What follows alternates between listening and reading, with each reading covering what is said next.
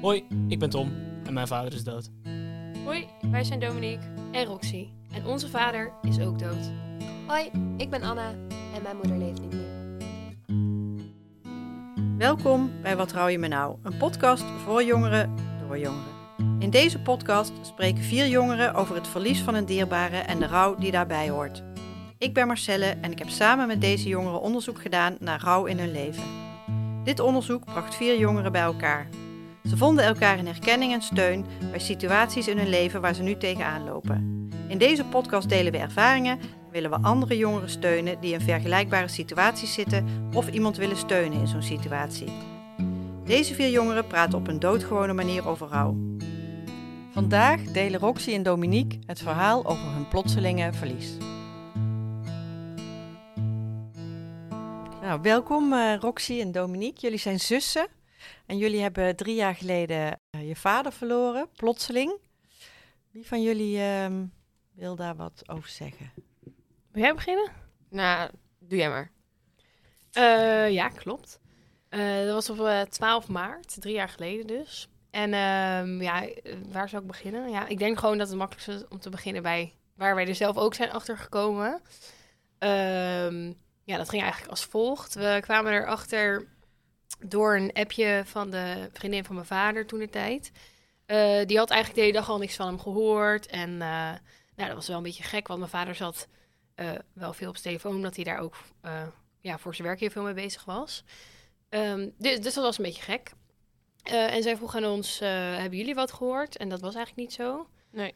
Um, nou ja, dus toen zijn we ja, toen maakten we ons natuurlijk wel een beetje zorgen. Uh, ja, ik had nog niet echt een idee dat er iets aan de hand was. Maar toch had ik wel een beetje een uh, raar gevoel van binnen of zo. Ik weet niet, dat is heel moeilijk te omschrijven. Uh, toen heeft mijn moeder het initiatief genomen om uh, te gaan kijken bij zijn huis. Of, of, of hij thuis was.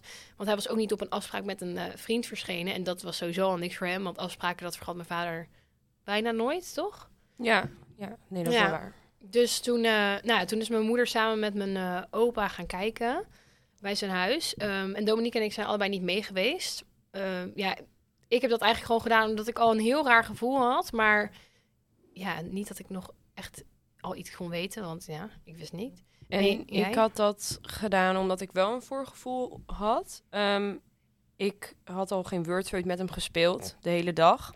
Dus toen ik dat appje kreeg, toen had ik al in mijn hoofd het plaatje van hij ligt ergens dood in huis. Um, dus ik heb ervoor gekozen om niet ja, mee te gaan, omdat ik heel erg bang ben voor de dood. Dus dat kwam dan eigenlijk heel dichtbij. Ja. Dus daarom heb ik er ook voor gekozen dat mijn moeder met mijn opa is gaan kijken. Ja, en ik, wat ik eigenlijk toen heb gedaan is allemaal vriendinnen appen en bellen van... Uh, uh, mijn vader heeft al de hele dag niet gereageerd, maar ik weet niet wat dat is. En zij zeiden allemaal, nee, komt goed, rustig aan. Dus ja, ik, ik uh, probeerde daar maar een beetje naar te luisteren. Want ja, wat doe je anders?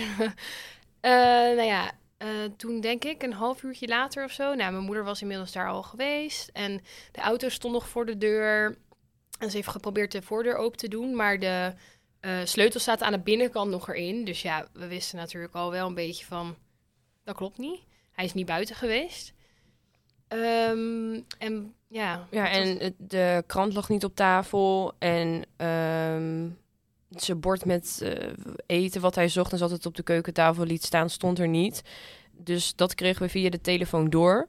En ja, toen had ik al zo'n voorgevoel, bel maar de politie, ga maar niet zelf naar binnen. Ook omdat onze ouders gescheiden, zeg maar, waren. Dus toen moesten we daarna nog een half uur op de politie, denk ik, wachten. Ja, volgens mij kwam de politie pas na 25 minuten. En ik kan me nog wel herinneren dat jij echt al heel hard aan het huilen was. Dat ik echt dacht van, wat zit zij nou te huilen? Ik, ik was nog een beetje... Nou, ik was wel zenuwachtig heen en weer aan het lopen. Maar ik wist het gewoon echt nog niet. Dus ja, dat, dan, ja, dat, ja ik ging nog niet echt huilen of zo. Nee, ik had dat wel anders, omdat ik dus dat voorgevoel had. En toen, na die 25 minuten dat de politie er was...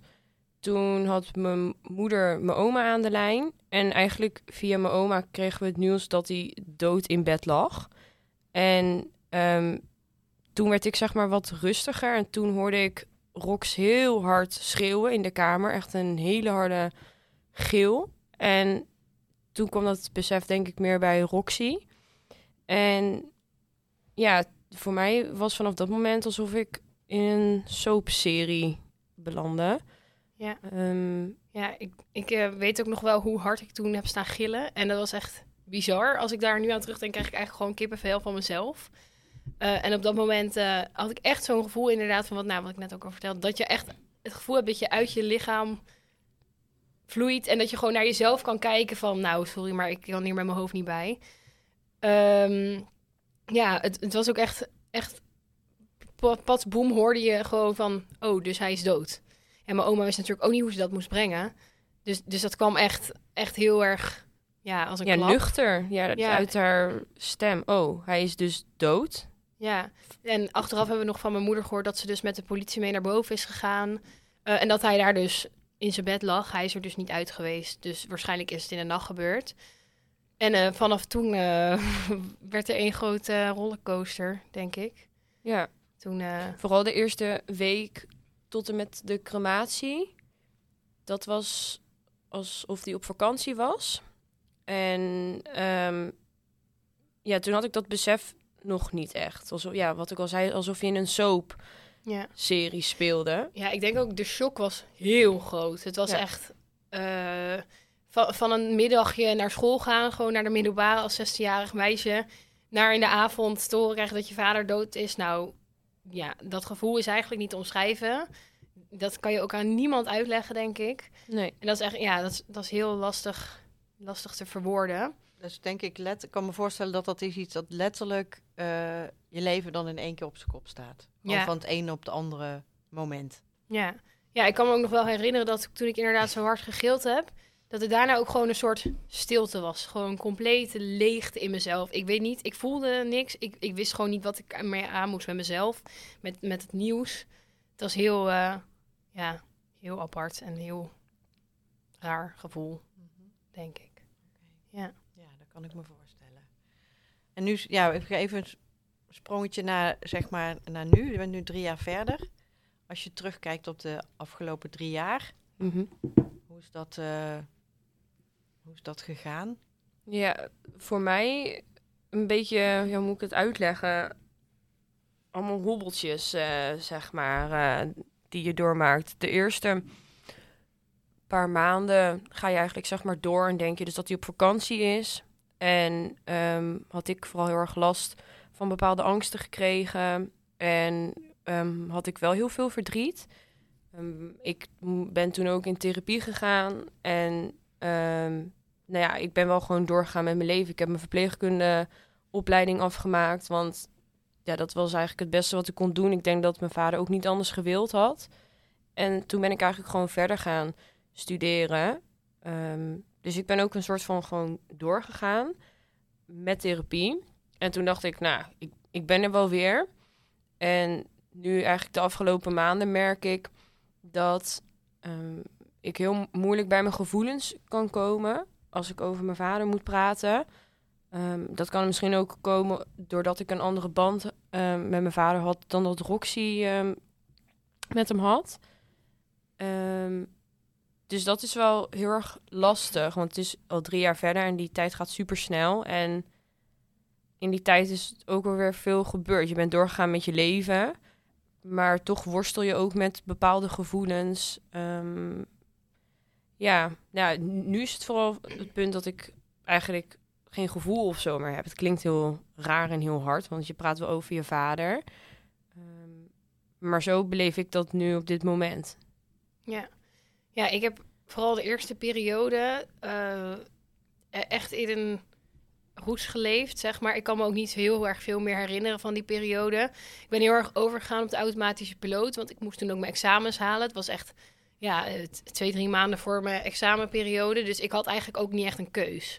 Ik, ik moest gewoon om die automatische piloot gaan en gewoon mijn examens halen, want dat had hij ook gewild. En daar ging ik gewoon voor, eh, zonder ook maar me tegen te laten houden door iets. Ik denk dat wij dat beide wel hadden, want dat zag papa het liefst. Ja. ja, dus ik denk dat dat ja, voor het grootste gedeelte heeft gezorgd dat ik het ook heb gehaald, daadwerkelijk. Eh, en daarna eh, ben ik ook meteen in eh, therapie gegaan. En dat heeft mij wel heel erg verder geholpen. Maar ehm, ja, ik heb heel lang wel echt superveel gehuild. En nu zo langzamerhand gaat het steeds iets beter en weet ik hoe, hoe ik ermee om moet gaan. En weet ik ook dat het nooit weggaat en dat het heel vaak terug gaat komen bij alle live events die er nog gaan zijn. Maar dat ik wel eh, ja, weet waar, wat voor plekje het heeft in mijn leven, denk ik. En als je dan, want je zegt dat je best wel snel in therapie bent gegaan.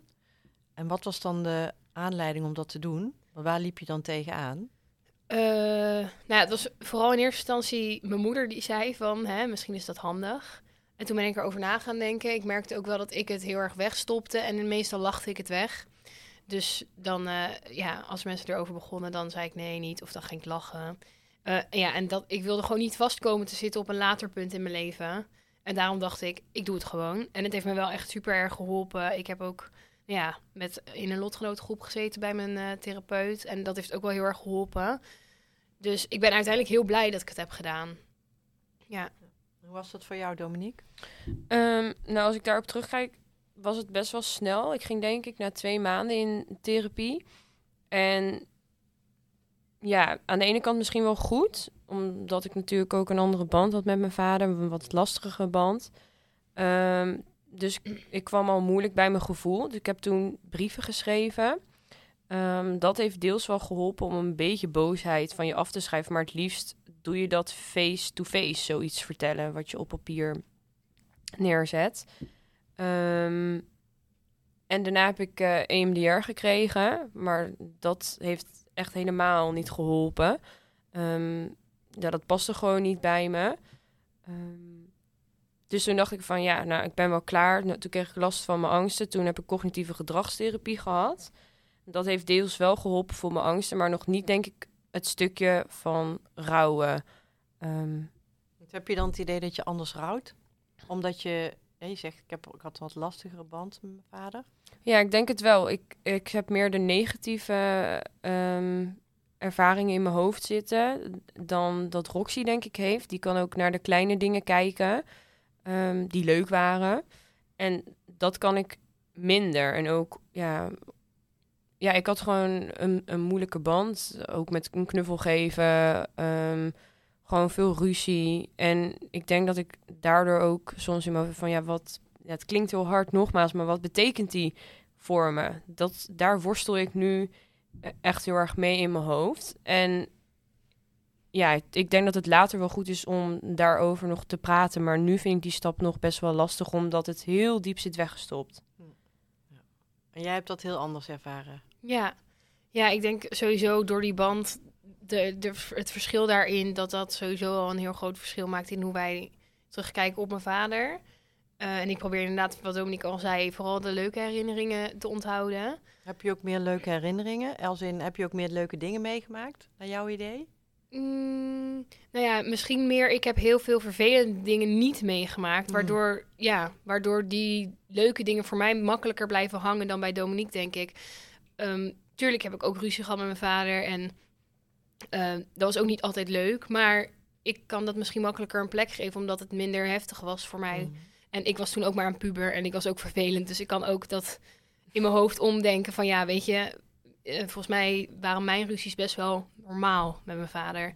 En daardoor kan ik heel goed de leuke herinneringen onthouden en, en ook op een fijne manier uh, daaraan terugdenken. En ja, ik denk dat dat het verschil ook maakt. En sowieso, ja, thuis rouwen wij allemaal anders. Ik bedoel, er is ook niet per se een speciale manier om te rouwen. Iedereen mag dat anders doen. En um, ja, ik doe dat gewoon door middel van er veel over te praten. Um, en dus uh, lotgenootcontact. En dat doet Do natuurlijk nu ook. Maar ook mijn Instagram-account, waar ik dan dingen daarop over post. Dat is een soort uitlaatklep. Dus ja, dat is wel heel erg fijn. Maar thuis erover praten maakt het soms ook wel lastiger voor ons. Door dat andere beeld wat we alle drie hebben. Omdat mama ja. natuurlijk ook een ex is geweest.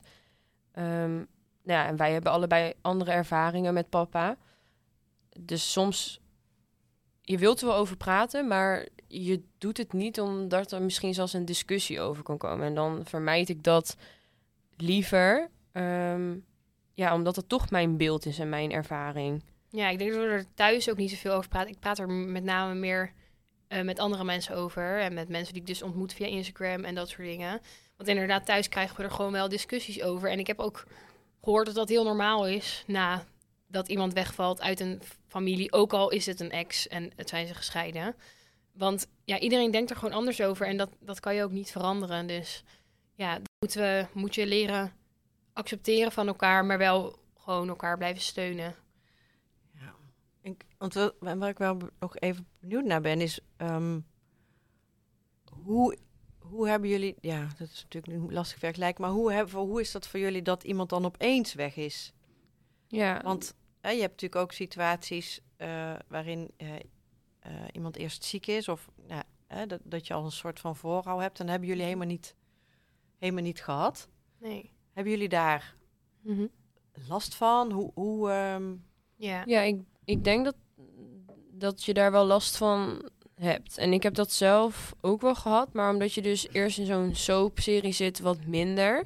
Ehm, maar ook omdat wij papa minder zagen, omdat onze ouders gescheiden waren. Dus wij waren maar één keer in de week bij hem standaard en om het weekend. Dus dat was natuurlijk heel erg weinig. En gelukkig hebben wij hem dat weekend nog gezien Voordat dat gebeurde. ja. voordat het gebeurde. Ehm, en daarnaast hadden we ook weinig app-contact, speelden we wel een spelletje. Eh, maar natuurlijk heb je nog zoveel dingen om te zeggen. En wat dan opeens niet meer kan, dat je hoort van ja, hij is dood. En dan hè, zie je hem daar ja, echt liggen. Dan denk je, oh ja, ja, dat is hem echt. Hij ademt niet meer, ehm, zijn ogen dicht, Ja. ehm, verkleurd. ja.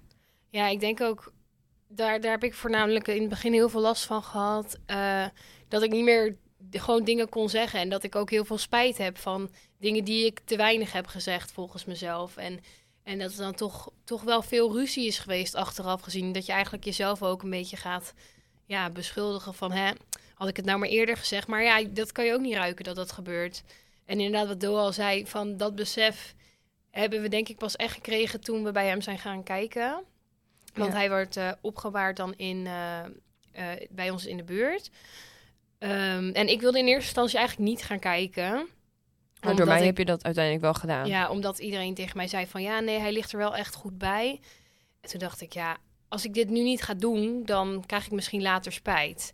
Achteraf gezien heb ik misschien meer spijt van dat ik wel heb gekeken dan als ik het niet had gedaan. Omdat ik wel echt een eh, traumatisch beeld eraan over heb gehouden, waarvoor ik ook weer in therapie ben, eh, ben gegaan. Maar aan de andere kant is het ook iets moois, omdat ik hem wel nog dingen heb kunnen meegeven. In zijn ik heb hem nog aangeraakt. Ook al is het wel, ja, dat beeld. Ik weet niet of het opweegt tegen de dingen die ik nog heb kunnen doen. Maar ja, dat was wel echt een, eh, een traumatische ervaring. En dat was ook echt het moment dat ik heb beseft van... Oh ja, wacht, dit is echt. Dit is geen grap. Hij komt niet morgen de deur binnenlopen van grapje. Ja, Ja. dat heb ik heel lang wel gedacht. Maar eh, toen ik dat eh, heb gezien, toen... ja. Bij mij kwam dat besef toen we papa's huis leeg gingen maken. Toen dacht ik van, oh ja, hij Ja. is niet naar Curaçao even drie maanden voor werk op vakantie. Maar dat we zijn kleren gingen opruimen, zijn kast en... Ja, dat is ook het rare, hè? Alles blijft achter en die persoon is gewoon weg. Dat vind ik Ja. nog steeds, als ik daar nu over nadenk, zo raar. Ja. Dan heb ik nu bijvoorbeeld nog t-shirts van papa of foto's en dan denk ik echt... Oh ja, diegene is gewoon weg. Gewoon, die komt nooit meer terug. Ja. Dat is heel raar om te beseffen eigenlijk. Die, die zit in een urn in de kast. Ja, sorry, maar dat vind ik echt in zo'n een plastic rare... doos. Ja, in een plastic doos. heel erg eigenlijk. Ja. Ja. ik vind dat heel stom om te beseffen. Maar ja. en maakt dat dat je nu ook dingen anders doet? Hmm, Dat je misschien makkelijker wel iets uitspreekt, bijvoorbeeld? Ja, ja, ik denk het wel. Ik denk dat ik sowieso vaker tegen mijn moeder zeg en nooit met ruzie ga slapen. Ik wil het altijd opgelost hebben. Eh, voorheen eh, liep ik wel eens boos van huis weg en praat ik twee dagen niet tegen iemand als ik boos was. Maar ja, puber hè. Maar ehm, ja, maar, nu probeer ik dat echt zo snel mogelijk op te lossen. Want je weet nooit of dat het morgen nog kan. Dus ik denk dat ik daar wel echt dingen in heb veranderd. Ik weet niet hoe jij. Mm, nou, misschien niet per se om ruzies, want ik vond ruzies sowieso altijd vreselijk. Dus dat los ik dan liever sowieso gelijk op. Maar ik ben meer naar het leven gaan kijken dat je gewoon moet gaan genieten. En dat werk niet het belangrijkste is in je leven. Want papa was wel een workaholic. En daar had ik best wel moeite mee. Weinig tijd voor eh, het gezin en voor leuke dingen, zeg maar, doen. Ja, daardoor had ik ook Ehm. wel heel veel stress. Dus ik denk ook dat dat een van de redenen is dat, dat het niet helemaal ergens niet helemaal goed is gelopen. Ja, ja, en ik denk dat ik me, ja, ja, gewoon leuke dingen ook bent gaan doen meer. En weet je, geld is wel belangrijk in het leven, maar niet het belangrijkste. Ehm, en dat ben ik me gaan beseffen van, oké, ja, weet je, morgen kan zo je laatst zijn, dan kun je wel een goede baan hebben en zoveel werken, maar wat heb je nou van het leven gemaakt als je op 47-jarige leeftijd dood in je bed ligt? Ja, ja dat eh, herken ik wel. Dat heb ik ook. Je kan nu beter inderdaad genieten dan, eh, dan morgen, want dan kan het misschien niet meer. Oké. Dankjewel. Ehm zijn er nog dingen die je, zeg maar, naar, naar anderen die hier naar luisteren, andere jongeren, we die eh, nog een hart onder de riem wil steken of zegt, nou, dit heeft mij heel erg geholpen? Hmm. Nou ja, ik denk dat het sowieso ja, wel fijn is om te horen dat het niet erg is om in therapie te gaan. Dat, dat, dat je allemaal anders kan rouwen en dat dat oké is. Ehm, en verder, eh, ja, ik weet niet, heb jij nog iets? Mm, ik denk erover praten dat het wel heel belangrijk is. Het niet wegstoppen, ook al is dat lastig. Ehm, maar vooral erover praten met familie, vrienden. Ehm, ook al zullen ze je niet altijd snappen, maar je kan het wel even kwijt. Ja. En dat is wel heel erg belangrijk. Mhm. Ja, en ik had altijd een zinnetje die dan mensen tegen me zeiden, waarvan ik op dat moment echt dacht van, hou je mond, dit, dit heeft geen zin, het komt wel goed. En dan denk ik, nee, het komt helemaal niet goed. Maar nu ik zo langzamerhand drie jaar verder ben, gaat die zin steeds meer dalen als in, ja, het komt ook allemaal wel goed. Alleen het heeft gewoon echt heel veel tijd nodig. En die tijd moet je jezelf denk ik ook gunnen. En de mensen om je heen moeten je dat gunnen. Dat je gewoon... En natuurlijk, het gaat nooit weg Nee, het En zal altijd het bij je blijven. altijd bij je. En, en jij groeit eromheen, maar het wordt niet kleiner. Dat is het eigenlijk. Dus, dus neem gewoon de tijd. En, en je mag altijd verdrietig zijn. En je moet gewoon ehm, durven praten tegen de mensen om je heen. En dat zij er ook altijd voor zijn. Dat denk ik. Ja, dat denk ik ook. Oké, dankjewel. Bedankt dat je hebt geluisterd naar Wat rouw je me nou, de podcast. Benieuwd naar meer? Luister dan volgende week naar een nieuwe aflevering. Tot dan!